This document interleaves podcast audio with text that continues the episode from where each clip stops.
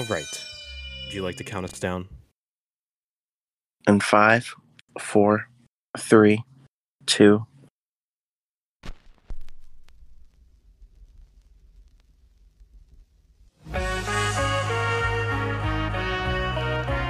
Let's go, Steven.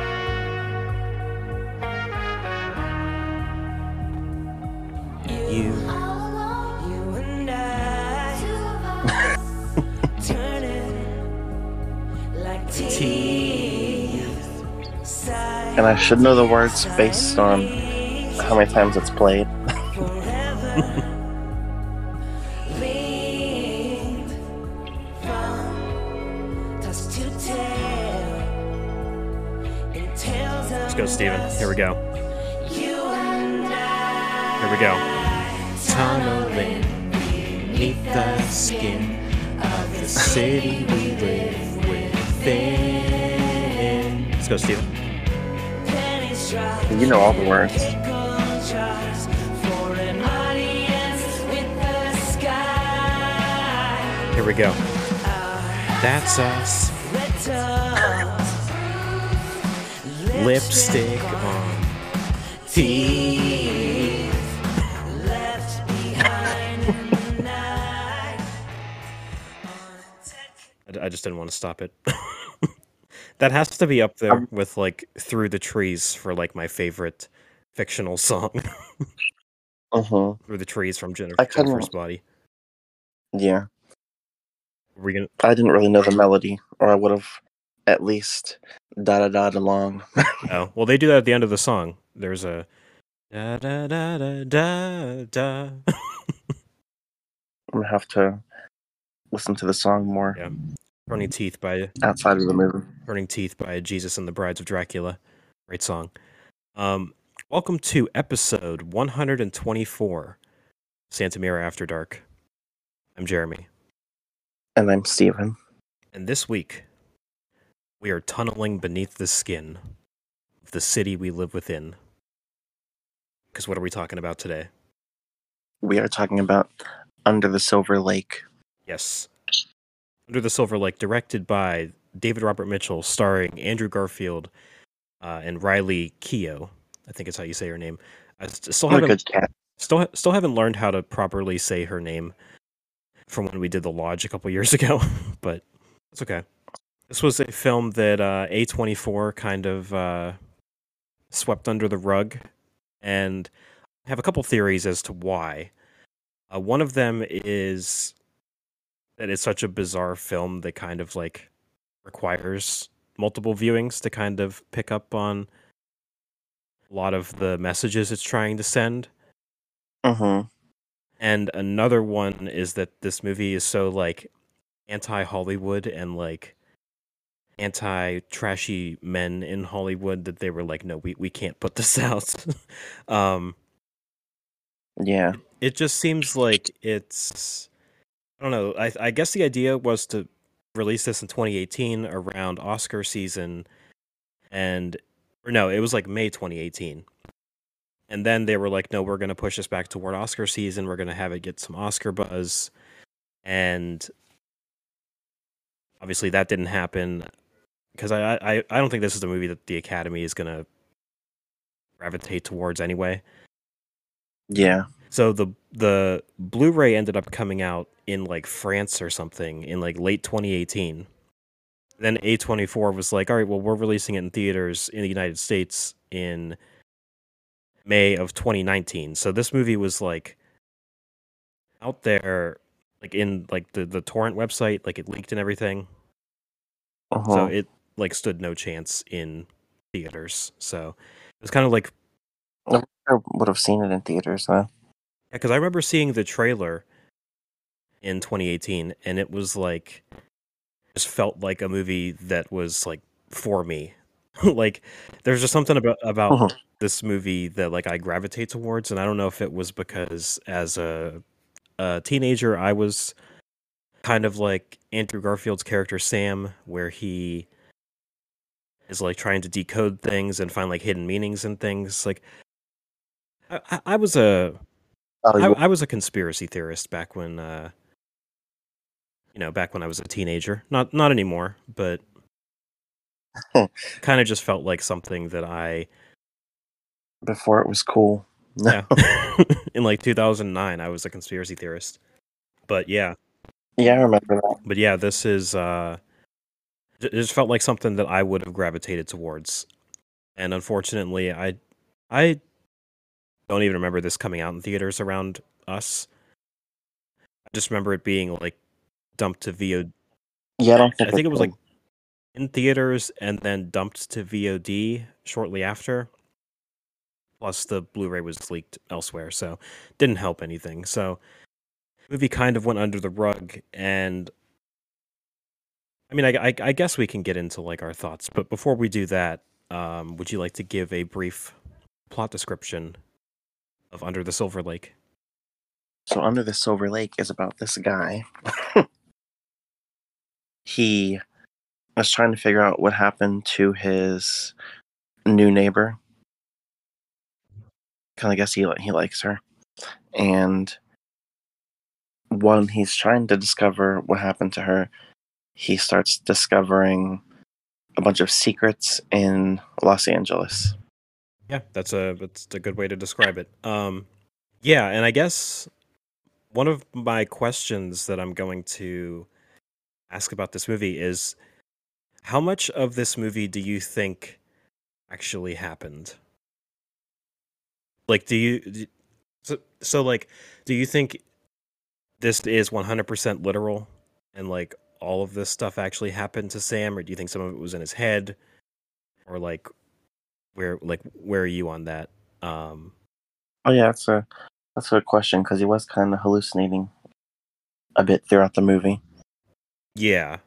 S- I, I- so I don't know. I like I like to think a lot of it. I like- it go ahead. I think pretty much all of it happened. Okay.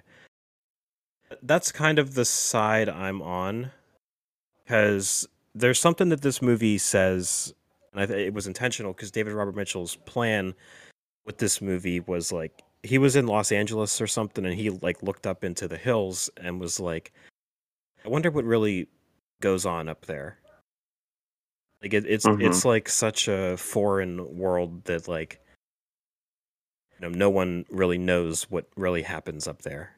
So yeah, like it, it could just be like this foreign world where things that don't necessarily happen to us actually happen. There are Yeah. there are a couple things that I want to talk about that I don't think are literal, or that there are massive theories that are suggesting that's not li- that it's not literal. But we'll get into that. So first, uh, we'll get get into our uh, spoiler-free thoughts on uh, Under the Silver Lake. So, what did we think about this movie? It is a very good movie. It's funny because like the first maybe 40 minutes you think it's going to be one thing or maybe even less than that. Maybe like the first half hour you think it's going to be one thing but then it turns out to be this whole spectacle of like hidden hidden mysteries throughout the whole movie pretty much. Yeah, it's like almost like a missing persons movie, like Gone Girl, Mhm. Gone Girl, or Brick, or something like that. And yeah, it just goes off into this very foreign world that it. I, I don't know. It's it it gets nuts. But yeah, this is. So I. I, I put I put this on my Letterboxd review for this movie the other day. If you put a gun to my head and asked me to name one movie that is my favorite movie of all time, I would be hard pressed to not say Under the Silver Lake. And Mm.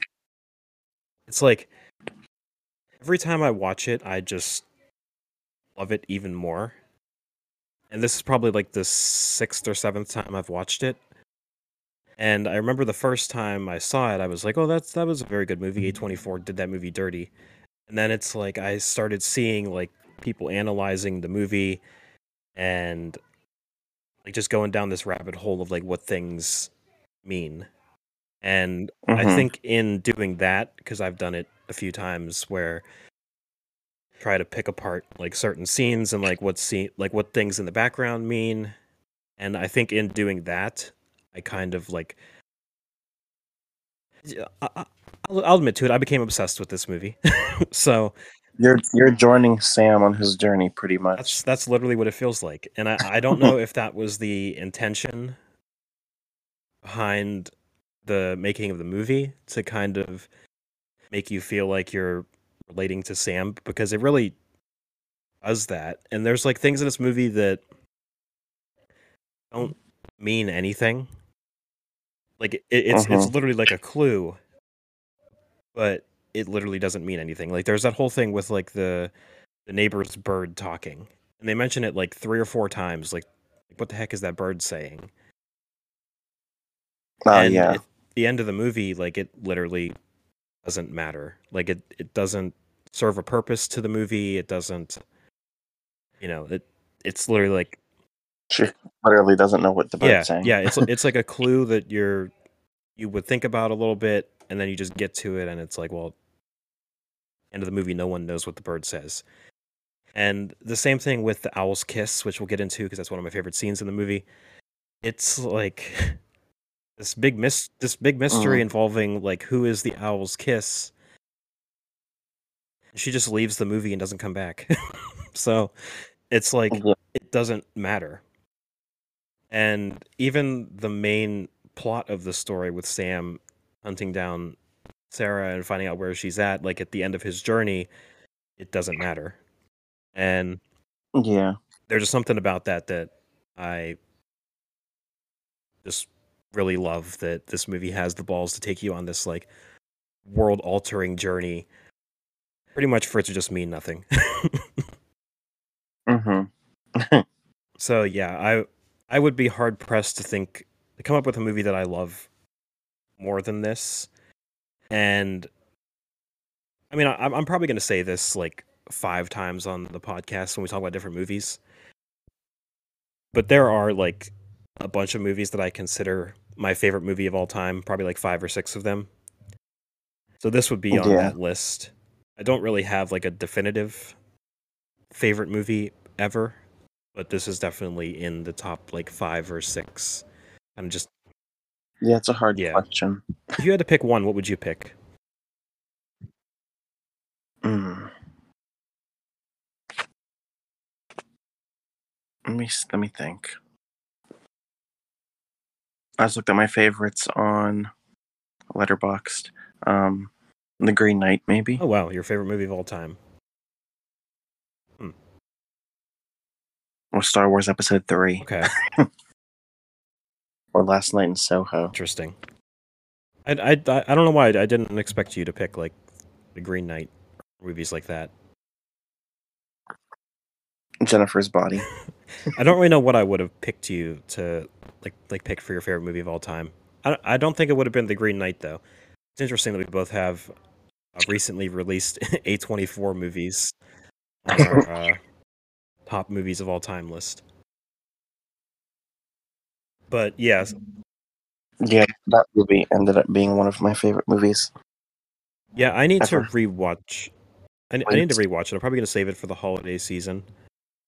But yeah, I definitely Mhm. want to rewatch it this year. I didn't get to it last year, so.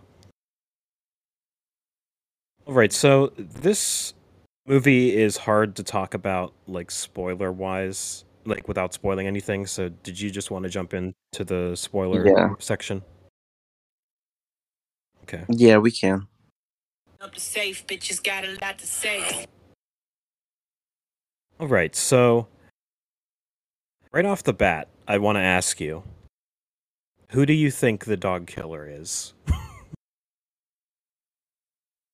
Um, I thought it was Sam for a moment, I still especially especially at the end. I feel like it could be him. It almost seemed like that's what they were going for, but they didn't fully want to reveal it. Yeah, it, it's another one of those things that like it's just unresolved. Like it's never really confirmed whether or not Sam is the dog killer, but I'm on the I'm on the side of I'm still convinced that Sam is the dog killer. I know there's people Mhm. that are like the dog killer isn't even real and like the dogs are a metaphor for women in Hollywood, which could be too. But It seemed like there were literal Yeah. dogs being and like killed. there's missing dog posters everywhere. And I I, I just think Sam Mhm. is responsible for being the dog killer because there's there's that one scene specifically where he's talking to Topher Grace at the bar, and Topher Grace says, "Have you heard about those dog killers?" And Sam seems surprised to hear that there could be more than one. That was one of them where I was like, "Wow, Mhm. he's really convinced there's only one dog killer." So I think I yeah, is the so I- like I think he's literally the only one, like literally the dog killer. Uh, se- second off, when he meets uh, Sarah's dog Coca Cola, he gives it a dog treat, and it's revealed that he constantly carries dog treats with him, which is something that I would Yeah. suspect a dog killer would do. Yeah, me also, too. there's like an ongoing trend in this movie where he's constantly seeing women barking at him. Or like Yeah. there's that one scene where he sees a man dressed as Sarah and that guy start, starts barking at him. That was the un- most unnerving one. Yeah.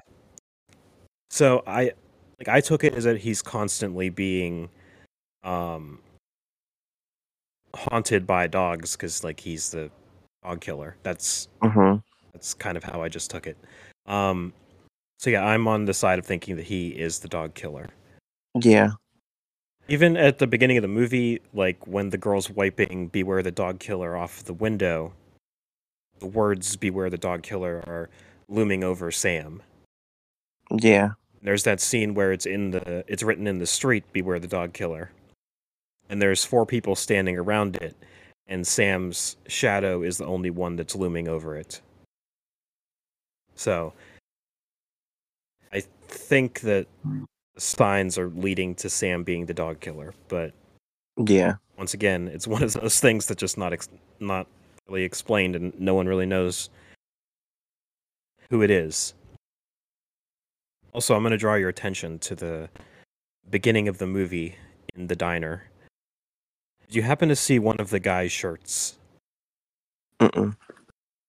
There's a guy wearing a green shirt, and it has a bear, a walrus, an alligator, a raccoon, a dog, an ostrich, a giraffe, a koala, an elephant. No, I'm sorry. A koala, an iguana, a lion, and a raccoon. So if you take the Mhm. if you take the letters of those like the first letter of those animals, it spells out beware the dog killer. Mm. And that shirt also appears in the um, rooftop party thing that's going on. Like one of the people are wearing it there. So those people are the dog killers. I mean, it, it could be, but I just think it's like this movie kind of constantly throwing like subliminal messages at you. I think I'm, I'm more toward that because I, I do think Sam is the dog killer, and I think those shirts are only in scenes that Sam is in. So, I mean, I guess he's in the entire movie because it's a character study on him. But Okay.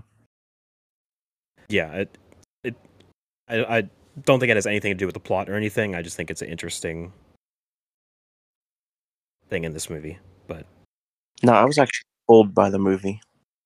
okay, explain. Both times I watched it because when it starts, it's talking about this dog killer. So I'm just like, oh, this whole movie is going to be about um, like a murder mystery. Yeah, And then it is for a quick minute until it's not, and then it switches. yeah, and I. I don't really know like the point of where it switches. It's almost like you're just watching it and it's like, oh, we're on this journey now. like there's not really a a point where it like flips. I guess it could Yeah. be when he wakes up in the morning and Sarah is gone. That, that could be the point Mhm. where it switches. But then it seems like first it's like you're on the journey to find It seems like it's almost like you think that's where the murder mystery would begin, but it kind of begins right away. And then once she goes missing, it switches. Yeah. Yeah, there, I don't know. It, it's like just this gradual like procession to pr- progression to this like other side of the story it seems. And then there's like Yeah. that turning point where he's where Sam is talking to that girl who is uh appropriately just titled actress. um who I guess is the girl that he's sleeping with for the time being. hmm And he has several different encounters with women. Yeah, but that's like the the turning point where it's like, oh, we're on a conspiracy journey because that's where he kind of spills it that he is like this conspiracy nut. He's been trying to decode things. He's been watching uh, Wheel of Fortune since he was a kid, and Vanna White, like her footsteps were, um, you know, like I I guess in a pattern that he constantly was watching, and he ins- insisted that it meant something, and it's like this is the turning point into like what this movie is about to become, and then she she's just like, no, Yeah. I'm gonna I'm gonna see myself out now. also, the skunk smell didn't really help anything. Um, Mm-mm. Oh yeah. Speaking of that, I don't know if it's just me, but the movie has to try and remind you constantly that he is not charming, even though he's Andrew Garfield. yeah, Because every time you think, "Oh yeah, he is very um charming. I like him," somebody has to mention his smell. yeah, and just the way he dresses, like he's wearing shirts that are like way too small, which kind of imply he's wearing shirts that he had when he was younger. hmm But yeah, they constantly it's like, what's that smell? and then We've got to remind the audience there's like he's not Andrew Garfield. So there's like that one scene where they're hanging out at Alfred Hitchcock's grave and they mention the smell and he's just like, "Oh, uh the skunks are out this year or or this time of year." He doesn't he doesn't necessarily say it's him, but he says that the skunks are around. So he's kind of like like oh, the skunks sprayed somebody else. yeah, and they also he says I think he says weed at some time at some point too, oh yeah. Yeah. which I guess it does have the similar smell. Yeah, I um, I had a dream like last week that I got sprayed by a skunk, and it was terrifying. That's like, I almost had a skunk encounter once. oh, did you? hmm Where? At my friend's house. Oh. Yeah, I've never like I've I've seen them, but I've never been like close enough to get sprayed or anything. because I desperately needed to. I guess I didn't desperately need to, but I needed to throw something away in a dumpster, and I was walking over there, and then I saw a skunk run over there, and I was like, "Oh my god, there's a skunk! I can't go over there." And then I saw it leave, so that was my opportunity to run real quick. That probably would have scared it even more if it saw you run over and dump something in there. But Well, look, well, it ran away at that point. Okay. So I was not getting skunked. okay. Um, yeah. Speaking of um, skunks, like I, I think this, the scene where he gets sprayed by a skunk, I think is just this. This movie does a good job of telling you that Andrew Garfield's character is focused on the wrong things. Yeah, like he's about to be evicted from his house and he's like oh i don't need to get a job i need to go on this that's just lingering annoyance the whole movie because I kept thinking, you have like two days to pay your rent, and and you're out here at the bar. well i think that scene in particular when he gets sprayed by a skunk because it's a scene where he's getting like chased by someone or he thinks he's being chased by somebody. Yeah. I think that's a way of being like he's focused on the wrong things. Like he's focused on somebody potentially following him instead of like this danger that's literally like right in front of him. Like he's about to be sprayed by a skunk and he's worried about somebody who is either following him or not following him, you know. Yeah. Not to say I wouldn't be scared by that too because that shot very uh very like terrifying. So No, it almost doesn't look human. Yeah. And I like I don't really know if he was being followed by somebody or if it was just in his head that he was being followed by somebody cuz he is a very like paranoid person to where he might think he's just being followed by like members of the secret society considering how he grew up. Yeah. So I I don't know, but yeah, I thought that was that was an interesting thing. I, I also love like the little animation parts in this movie where they'll talk about like the owl's kiss and under the silver lake, like the the book in the movie. They'll do like Mhm. these little animation like animated shorts that tell you what the comic books actually are. Like I I really love those too.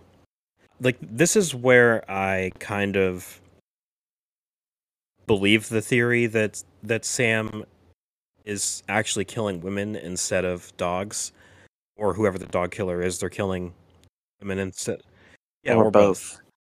Because the book tells us that it's like a jealous actor, Mm-hmm. and he took out his aggression on dogs, but like.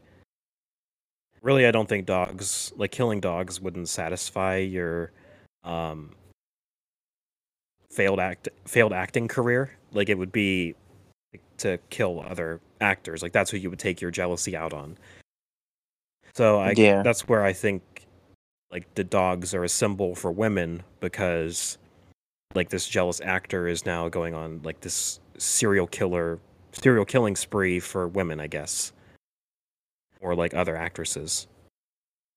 Mm-hmm. but yeah, it, it's never really confirmed one way or another.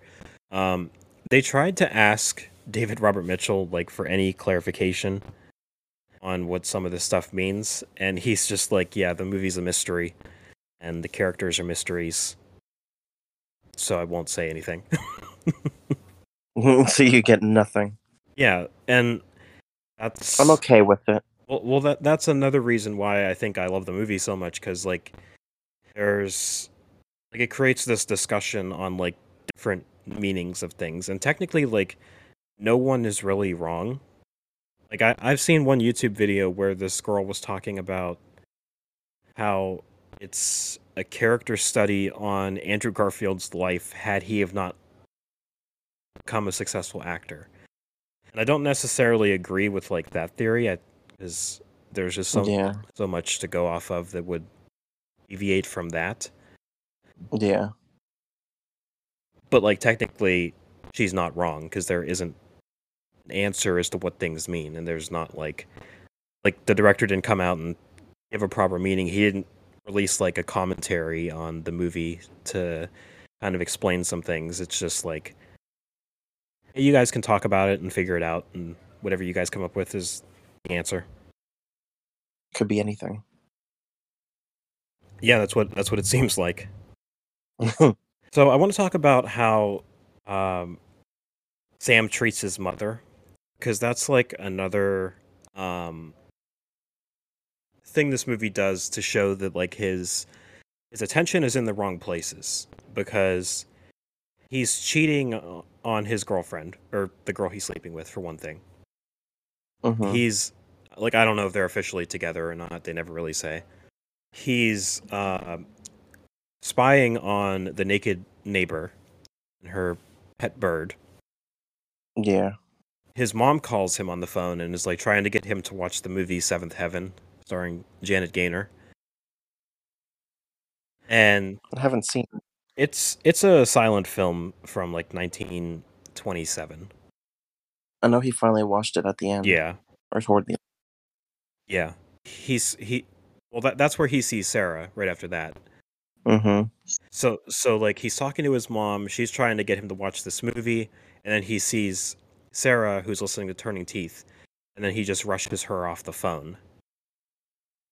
So it's like he's kind of ignoring his mother, who I don't know. I've, I've also heard that there's a theory that his mother is actually dead, and he's like not actually talking to her. He just thinks he's talking to her. Mm. But either way, he rushes his, his elderly mother off the phone so he can spy on this woman and her and her dog. I just thought that was uh, Priorities. yeah.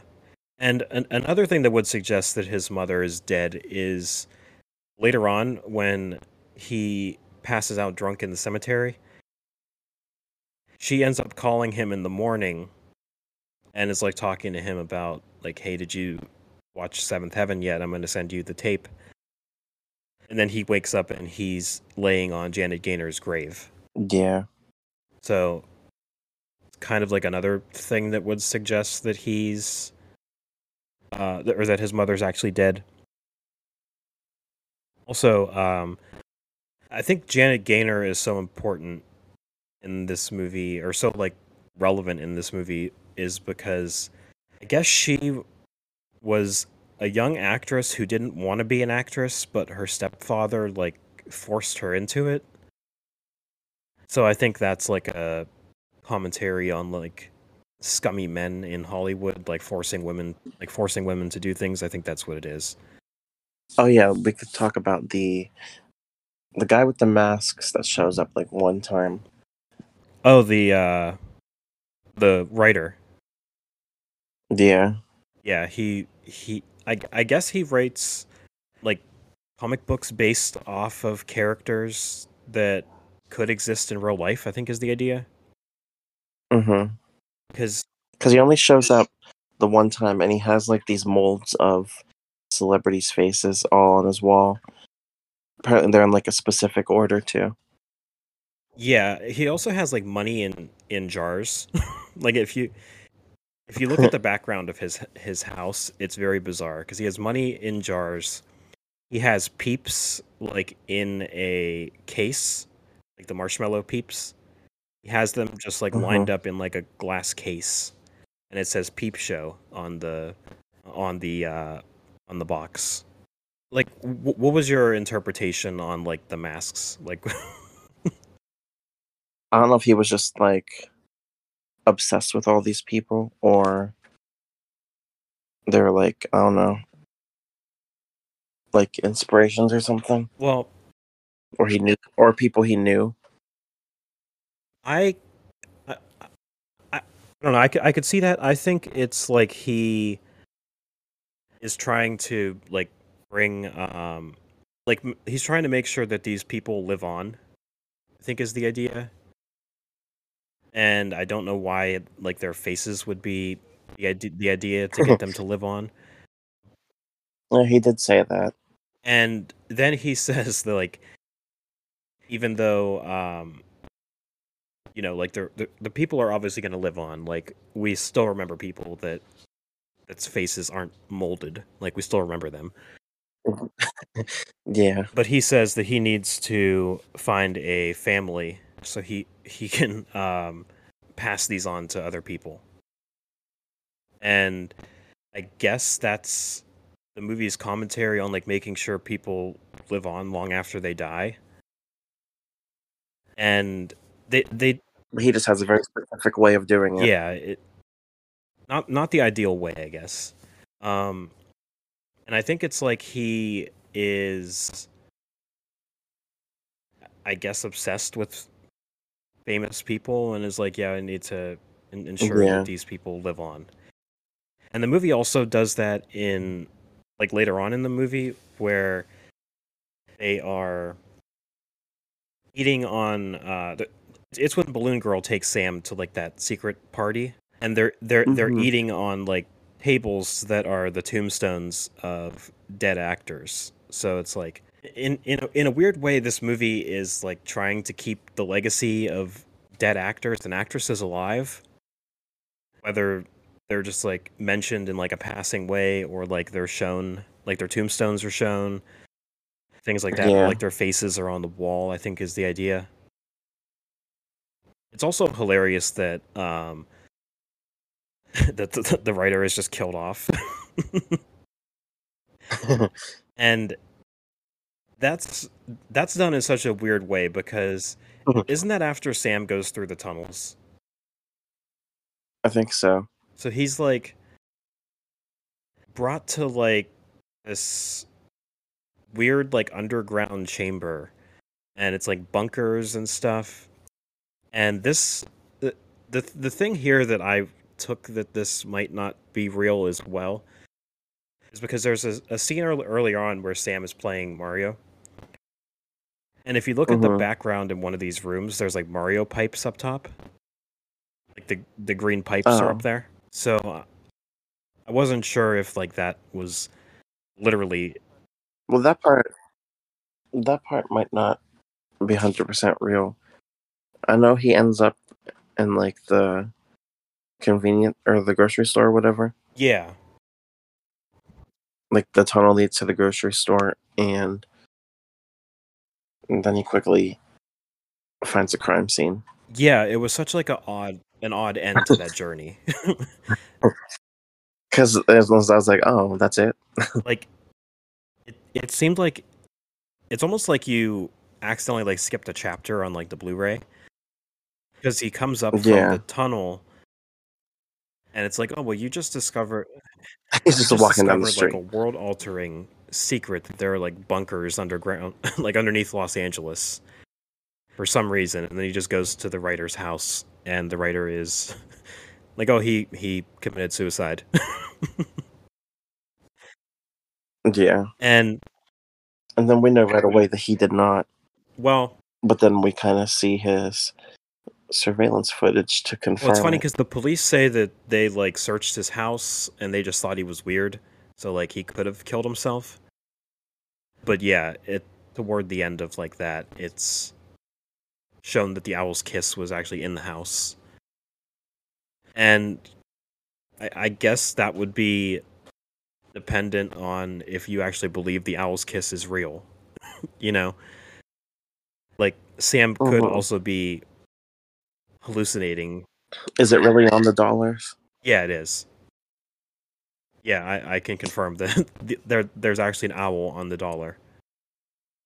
Or did you check?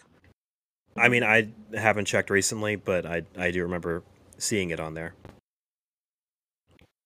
hmm There's actually a lot of like weird things on the dollar bills that you wouldn't really think is there.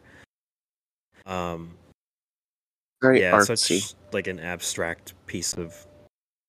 That it's not really like another one of those things that like it doesn't really have meaning. It's just like a bunch of um, like wild artsy things on there. It seems. But yeah. But yeah, um, are you convinced that the owl's kiss is real? I guess would be, I guess that'd be the next Yeah. question leading in, like from the writer. Yeah, I thought it was real. Okay, I, I think I think she's real too. I'm not quite sure like how she was able to escape Sam that quickly because she like runs through um so she she sees Sam and she gets scared which is like just seeing her in fear scared me I, don't, I don't know why Like Yeah. I th- I- Because why? I think this is him this is David Robert David Robert Mitchell showing his like horror roots cuz he directed It Follows hmm and even in it it follows there's like these long like creepy shots like that of like people walking toward the camera and it's like it's not really something that is scary it, it's still It's scary. unsettling. Like it's something that shouldn't be scary but it's, it's still scary yeah. but yeah the, the whole owl's kiss thing is uh, probably one of my favorite scenes in the movie um And then after that scene, it's just never brought up. No.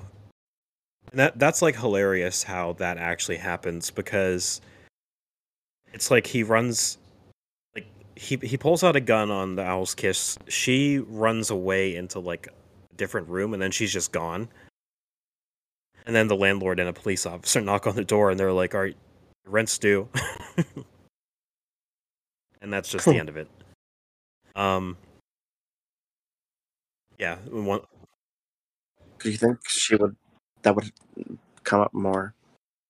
But Yeah, I don't know. Um, a couple of theories I've heard on the Owl's Kiss. One is that it's Balloon Girl, which I don't necessarily believe. I don't think there's a lot of evidence that would suggest that it's Balloon Girl. Another one would be is right before this. Uh, Sam calls one of those actresses from that um, that ad in that movie. mhm. I guess one of the theories is that the Owl's Kiss is uh, one of those girls. And what they do, since they're like prostitutes, they find out like who calls them and, you know, blah, blah, blah. And then they come back and then they kill the people as like this way of killing off like scummy men who just try to buy women. I guess that's Yeah. probably my favorite theory. But I Yeah, I also like that don't theory. think that that's the case. I mean, it, it's a different actress that plays the Owl's Kiss and the girl that shows up to his house. But yeah, uh, that doesn't necessarily mean that they're not the same character. Yeah, because they always have different people play Ghostface, so why not? Yeah, that's true. That that's a that's a great transition. I'm, I'm glad you said that. Um, there's there's a scene in this movie it does the same thing that Scream Six did, where it takes a scene from the original Invasion of the Body Snatchers, and it's the scene where the guy's yelling at the camera like they're already here and they're gonna kill all of us and blah blah blah. They use it in Scream Six when the therapist is about to get killed hmm and they use it in this movie when um, Sam gets back to his house after he meets with the songwriter. So it's like a way of foreshadowing in both movies that like there are people here that are gonna kill you, and like there's mass conspiracy and all this stuff. Yeah, And yeah, I'm glad you brought that up because that was a perfect, uh, perfect segue into that. I just, what are the what are the odds? beautiful. So, uh, what do you think about the songwriter? Ooh, I really liked that scene. Yeah, I feel like most people would probably say this is their favorite scene in the movie. Um, and I know I've said that like three times that this is my favorite scene. Yeah, that scene was great. Yeah, and I guess they put the guy in prosthetics, made him look like disgusting and old and whatnot, hmm and kind of just Yeah, so he he pretty much um, wrote everybody's favorite song, and they all have hidden messages in them. yeah, and it's very um, heavily suggests that like this guy doesn't care about anything that he wrote, and you Yeah, can see like the the heartbreak on Sam's face once he realizes like, oh, I'm a because Kurt Cobain is his favorite uh, musician. So like, hmm imagine like your favorite artist, and it's like the songs that they supposedly wrote that have like these deep meanings to you, and you think that they mean a lot to the artist. Like, imagine if they didn't, and someone else wrote the music, and like Kurt Cobain, for example, he was just a puppet, and you know, "Smells Like Teen Spirit" was not written by him, and like pretty much all of his hits and all of his music were not written by him, and they didn't mean anything to him. Like that's uh, like a heartbreaking thing. Also, um, a shocking realization. uh, also, it's um, it's revealed that he that the songwriter wrote songs for Beethoven for some reason. like one of the songs he plays is like 200 years old. He claims that he wrote Yeah, I just I just picture him being immortal, but still aging and having to write songs for eternity. Well, that was one of my questions. Was that like is he is he immortal? Not anymore, but so, I was under the interpretation that he's like a representation of the devil, hmm and that's kind of why that's a good, a good that's idea. kind of why Jesus is so prominent in the movie too. Like Jesus and the Brides of Dracula. Like Yeah, since Jesus is in the movie, that would mean that the devil would be real too, according to most religions. Mhm. So, I guess like this guy is like the devil and hiding like evil and like hidden meanings in all of these songs to kind of get his message out there. Because there's that line where where Sam tells the songwriter like you have everything and the songwriter says that he doesn't. Which yeah, could imply like he doesn't have his full control over the world, I think. And I guess the idea is like since he's aging, like I'm convinced that like there was more than one songwriter. But it's like pretty much just like the songwriter would is like an entity that would take over someone else's body. And I know we're getting like way out there and in like body hereditary. Pretty much, yeah. Like, it's implied that he's written music for centuries and that he's going to keep writing music. And Sam kills him off, like in like with Kurt Cobain's guitar, which is like a very, um, you know, graphic death. Yeah, so I I guess don't know. It's almost like unexpected. Yeah. So I think like since he's killed off, but he says he's going to keep writing music, I'm assuming that since he is dead, that they're just going to keep, like they're just going to find him someone else or like another body to take over. Yeah, And yeah, that would make sense. like if this guy was 500 years old or something, he would look a lot older than he already does. Yeah, like he already looks in terrible shape but he would look he would look a lot worse than he actually does now so i guess another thing to to point out is this is kind of just like well i'm, I'm kind of going to go down the list of a couple things that i noticed in this in this movie and you can kind of give me feedback as i go okay. So there's the scene where Sam uh, hears like someone in the pool. He looks out the window and it's revealed to be uh, Sarah after she's already gone missing, hmm and she starts barking at him. Um, Mhm. that that scene is actually taken from an unfinished Marilyn Monroe movie, and Oh. I get I guess there was controversy behind like why it's unfinished and like so from what I remember, and I could be getting this wrong, I guess she was sick during the filming, and the director got mad at her and said that like she was very unprofessional and couldn't finish her work. And keep in mind, this director was a male, Yeah, so so she got fired from this movie, and then a month later she passed away. So I guess like A, it could be that uh, Sam sees Sarah as his like Marilyn Monroe type girl, like his dream girl, I guess. hmm And B, it's just like another one of the many commentaries that this movie has on like men treating women like garbage in Hollywood. I think maybe both. yeah, I mean, I, I don't think there's like a right or wrong answer, Yeah, but yeah, it's um, yeah, just something worth noting.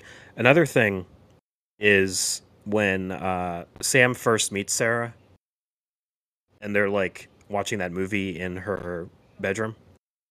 hmm they they're they're watching the movie How to Marry a Millionaire, and there's that one scene that I really like where it looks like they're talking about um they're talking about Sam. Did you notice that?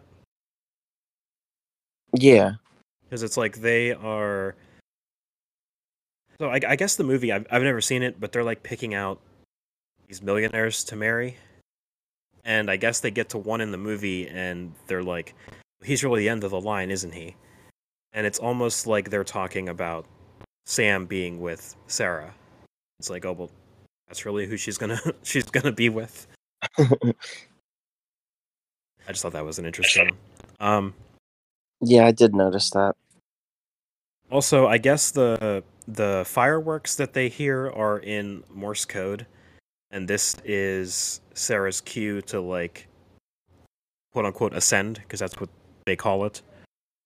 The the the Mhm. Morse code says "I ascend now," which I'm assuming is Jefferson Seventh's.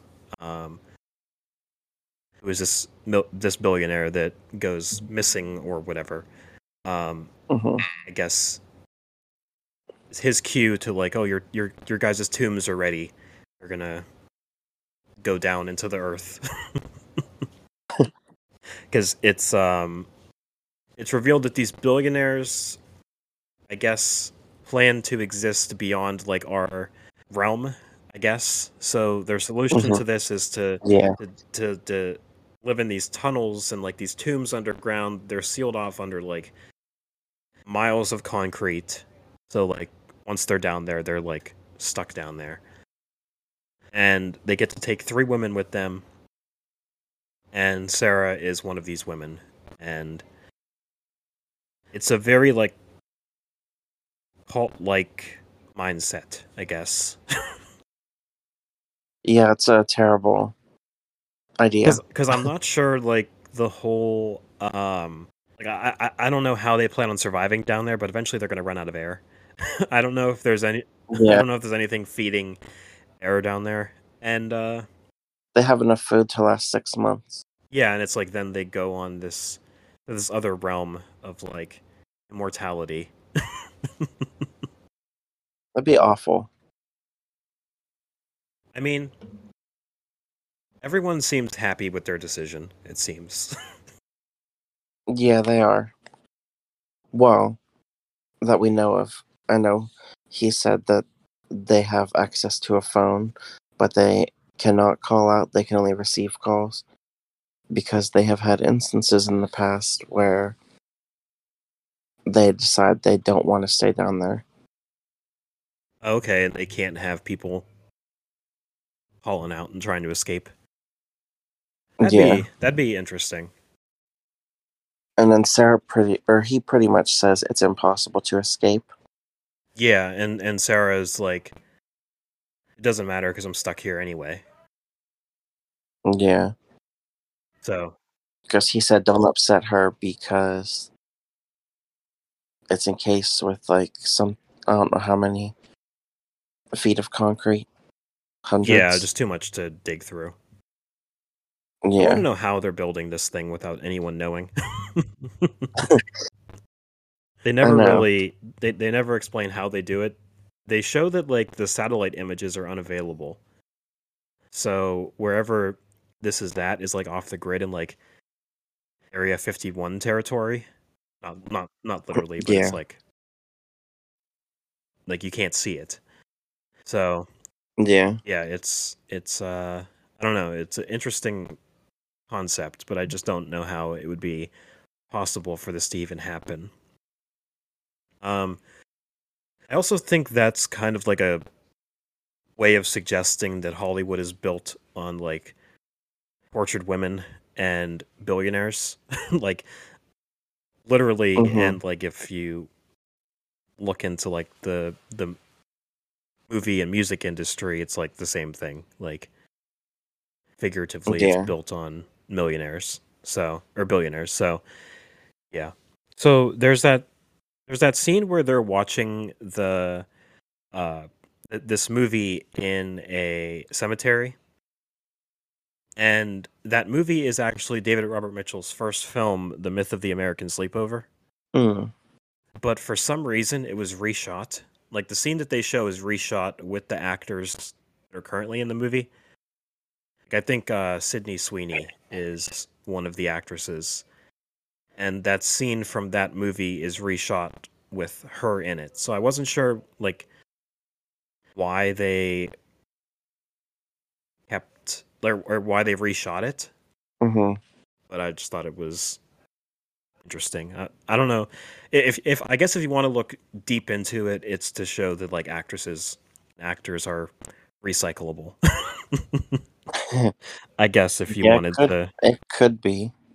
I, I, guess if that's like how far you want to look into the movie, I guess that could be Yeah. it, but might might be a, a little bit um a little bit too much.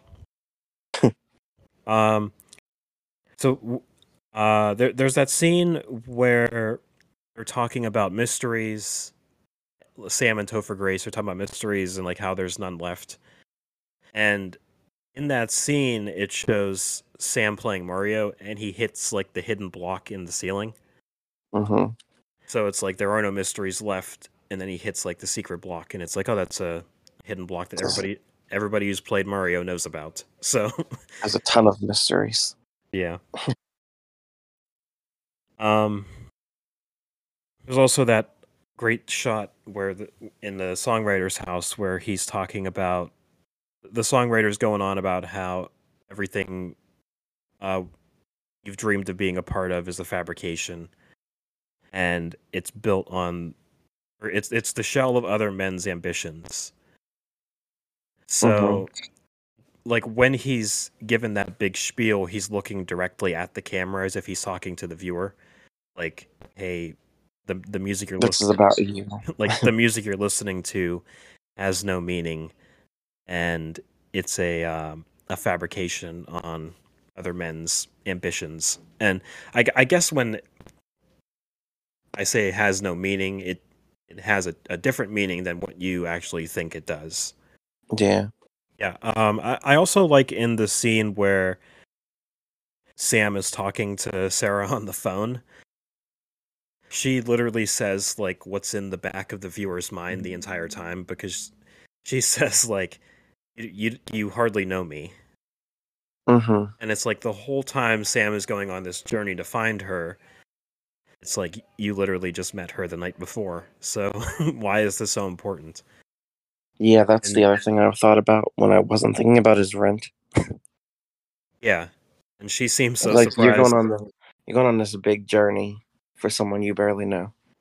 Yeah. And She seems so surprised to even see that he's looking for her. And it's like Yeah. like you hardly know me. And it's like, yeah, that was in the back of everybody's mind watching this is that he hardly um he hardly knew her. And I think that's a kind of like puts a cap on the journey because that's where it's like the tone shifts again and it's like, oh, she she's right. Like yeah. like why would like if she's going on this journey like why would she even think to tell him? Yeah. like why would he be looking for her? Because it's like how many not even like sexual encounters or anything but like how many encounters do you have with people that you just don't even think twice about? Hmm like that could very well be what sarah sees in sam is that he's just like someone that she hung out with once and that was it but he thought it was this big big thing. Yeah. I also love how they like casually say that they remove like all the teeth and unessential organs from the body when people go down into this tomb because they say they found Yeah. like Jefferson Sevens' remains but they only found his teeth and his unessential organs so it's like Hmm. just take out all of his teeth and like put his um like appendix and gallbladder on the scene Yeah. pretty, pretty much. Um, another thing I want to talk about is the death of Millicent Sevens, uh, Jefferson's daughter, which this, I guess, is probably my only suspicion that Sam is actually killing women too, Mm-hmm. because This is also like the suspicion that it might not be real. Yeah. So she takes him into like the reservoir and is like, "We're safe here, and no one can hear us, and all this and that."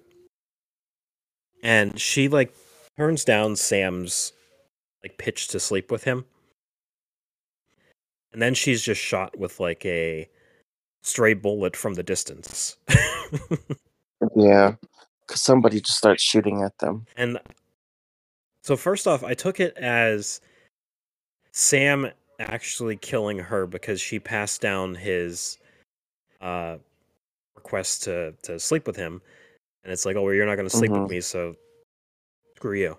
So he Death. pretty much. and not only that, but her body goes into the position of the Playboy issue that Sam was obsessed with when he was a kid. yeah. And it's like, oh, so I can get pleasure from killing women too. You know what I mean? Like she mhm. falls like that, and it's like, oh, so killing women also feels good, like killing dogs does. That's why I thought it might not be real, just because she falls into that position. Yeah. Yeah, I I honestly don't know the answer to that. So there there are a couple scenes in this movie where you you hear like this like whistle in the music score and that's supposed to give like a hint that this scene doesn't actually happen. And it happens when the squirrel falls from the tree and dies. Happens Mhm. when the homeless king first appears, and there's like one other time. But it doesn't happen here. So I'm not even sure how accurate that theory is that the music cue tells tells you that it, it's not happening. Mm-hmm. They never really say one way or another. So I don't know because there's a bunch of weird scenes that would imply it didn't actually happen, but you don't hear that sound either. So I don't really know. That homeless king was kind of funny because he must have just been watching the statue to see if somebody pats its head. Yeah, well, well, that's where you hear the the whistle. So that would imply that, according to this theory, it would imply that that's not real. Mm. But I mean, honestly, I took it that he was real, so I don't really, don't really know. And then I thought at the end, the homeless king thought he was the dog killer. He's like, "Why do you have these treats?" yeah, I don't know. yeah, I, I I took that too, and then he just like casually says like, "Oh, we, we might kill you in the future. I don't I don't know yet. Just don't tell anybody. don't tell anybody Yeah, what happened just- here." I would just leave. yeah yeah i don't know i i think like that is like th- there's like the mastiff keep quiet sign on his house when he gets back home like those um Oh yeah. those like sideways squares or whatever like those are like that's like very big in his apartment when he gets home so i think that's like just a sign that like he knows this massive conspiracy that he kind of has to keep quiet about hmm And the landlord was furious to find it. Yeah. and that's kind of where the movie ends with the angry landlord. And Sam is now homeless, which, if you remember from the previous scene, he says he hates the homeless. And that Yeah. he's actually. Yeah, with But he- um Millicent, he said he hates the homeless. They just sit around and watch society or whatever, something like that. Which is actually what he does, you know? Like he, Pretty yeah, pretty much the same thing. he already uh he already does that so yeah it's like i don't know it's just i guess he he is what he hates now Yeah. And he had no obviously no rush to fix it. no none none at all. It's uh i don't know. He he gives this look at the end of the movie where, that he seems like relieved that he is now done with all of this this stuff. But like i just don't know where he would go from here you know? Yeah, I feel like it's just beginning. Yeah, we we need a sequel. He thinks it's done, but it's really just beginning. Yeah. Um, th- there's also it, it, it shows him watching the movie Seventh Heaven at the end of the movie, and he also gets crackers and orange juice, which were Sarah's favorite snack. Mm-hmm. And an interesting thing, if you if you look at the movie Seventh Heaven, the scene that they show, since it's a silent movie, it just says on the screen, "Never look down, always look up." And when that comes on the screen, he hears the parrot talking in like that Mm-hmm. indecipherable words or whatever. Um, Yeah. well, if you look back to when Sam first saw Sarah, I think that that line from Seventh Heaven is showing that Sam should have always looked up at the parrot lady and never looked down at Sarah. Mm.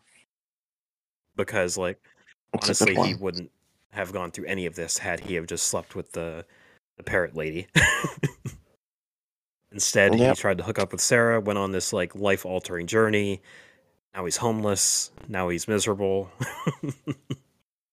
Possibly gonna die soon. Yeah. so, never look down, always look up.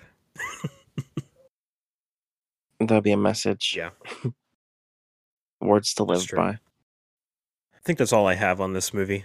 Um, did you have anything else? No, I think I'm good too. Okay.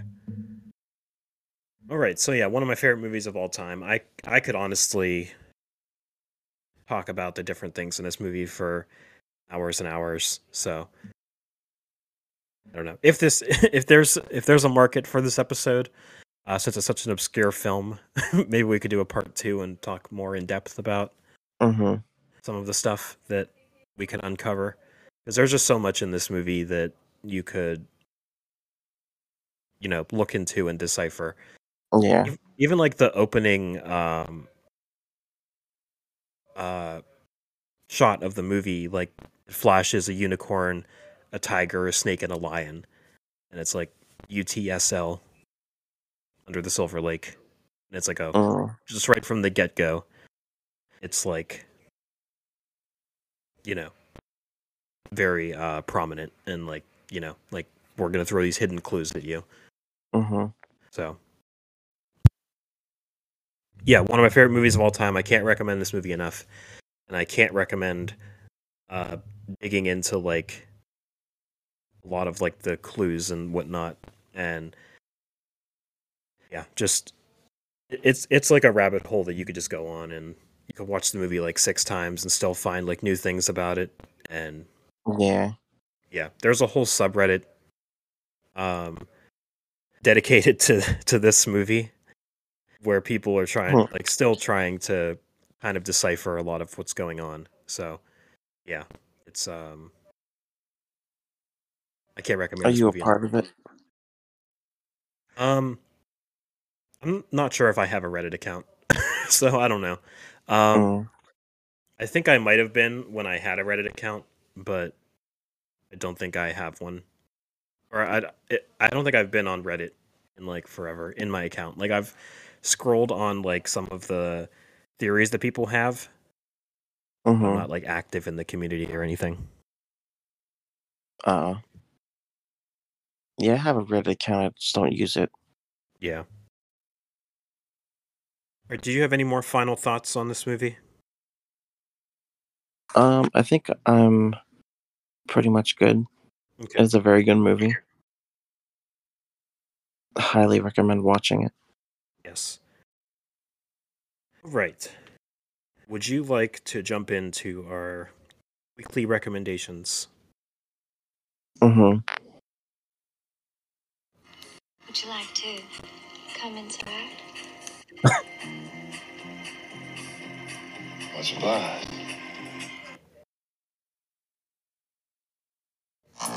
It's time to recommend something. Oh. You and me were recommending. All right, what would you like to recommend? A bunch of drops. Okay. I'm just gonna recommend a movie I recently saw called God is a Bullet. Okay. It's almost like a similar vibe to this movie in a way. Yeah. It's about this guy who hunts down this cult that murders his ex wife and kidnaps his daughter. Pretty much. Yeah, I mean it's not like a like a blatant ripoff of this movie. I, I can see how the vibes the vibes are similar. Yeah, it just had a similar vibe to Yeah. it.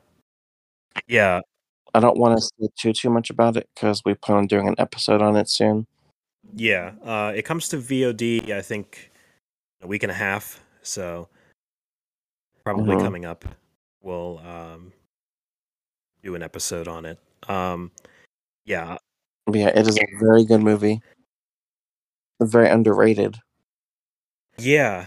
It's my favorite. My I don't know if it just came out at the wrong time or well, I, what could have been I looked into a little bit of the release of this movie, and I guess their idea was to do a limited release, and they would only pick like certain times for it to show. So like, you know how like a lot of the times like Friday, Saturday night, people are going to see. Like right now, they're going to see like Spider Man or uh, Indiana Jones The yeah, Flash. the Flash, Indiana Jones, movies like that. Well, I Mhm. guess they are uh they like chose to not play their movies at that time, like late night or like I guess they chose like matinee showings for the most part. And Oh, okay. I guess they thought it would help it be more successful. Unfortunately, I guess it still hasn't found the uh-huh. community that it needs because that movie is great and my favorite movie of the year so far. I feel like they should have they should have kept it like on a nighttime showing because this would be the type of movie that like say you go to see The Flash, it's sold out. Oh, I'm gonna go see God is a Bullet. That might be good, and then you're just blown away. Honestly, yeah, it might have helped. I don't know, like, if it costs to play your movies at a, at a, at a certain time, and I don't, I don't know if that's why. Like, Yeah, I don't know. it's cheaper to just do matinee showings. I'm not sure, but unfortunately, at least around here, is out of theaters,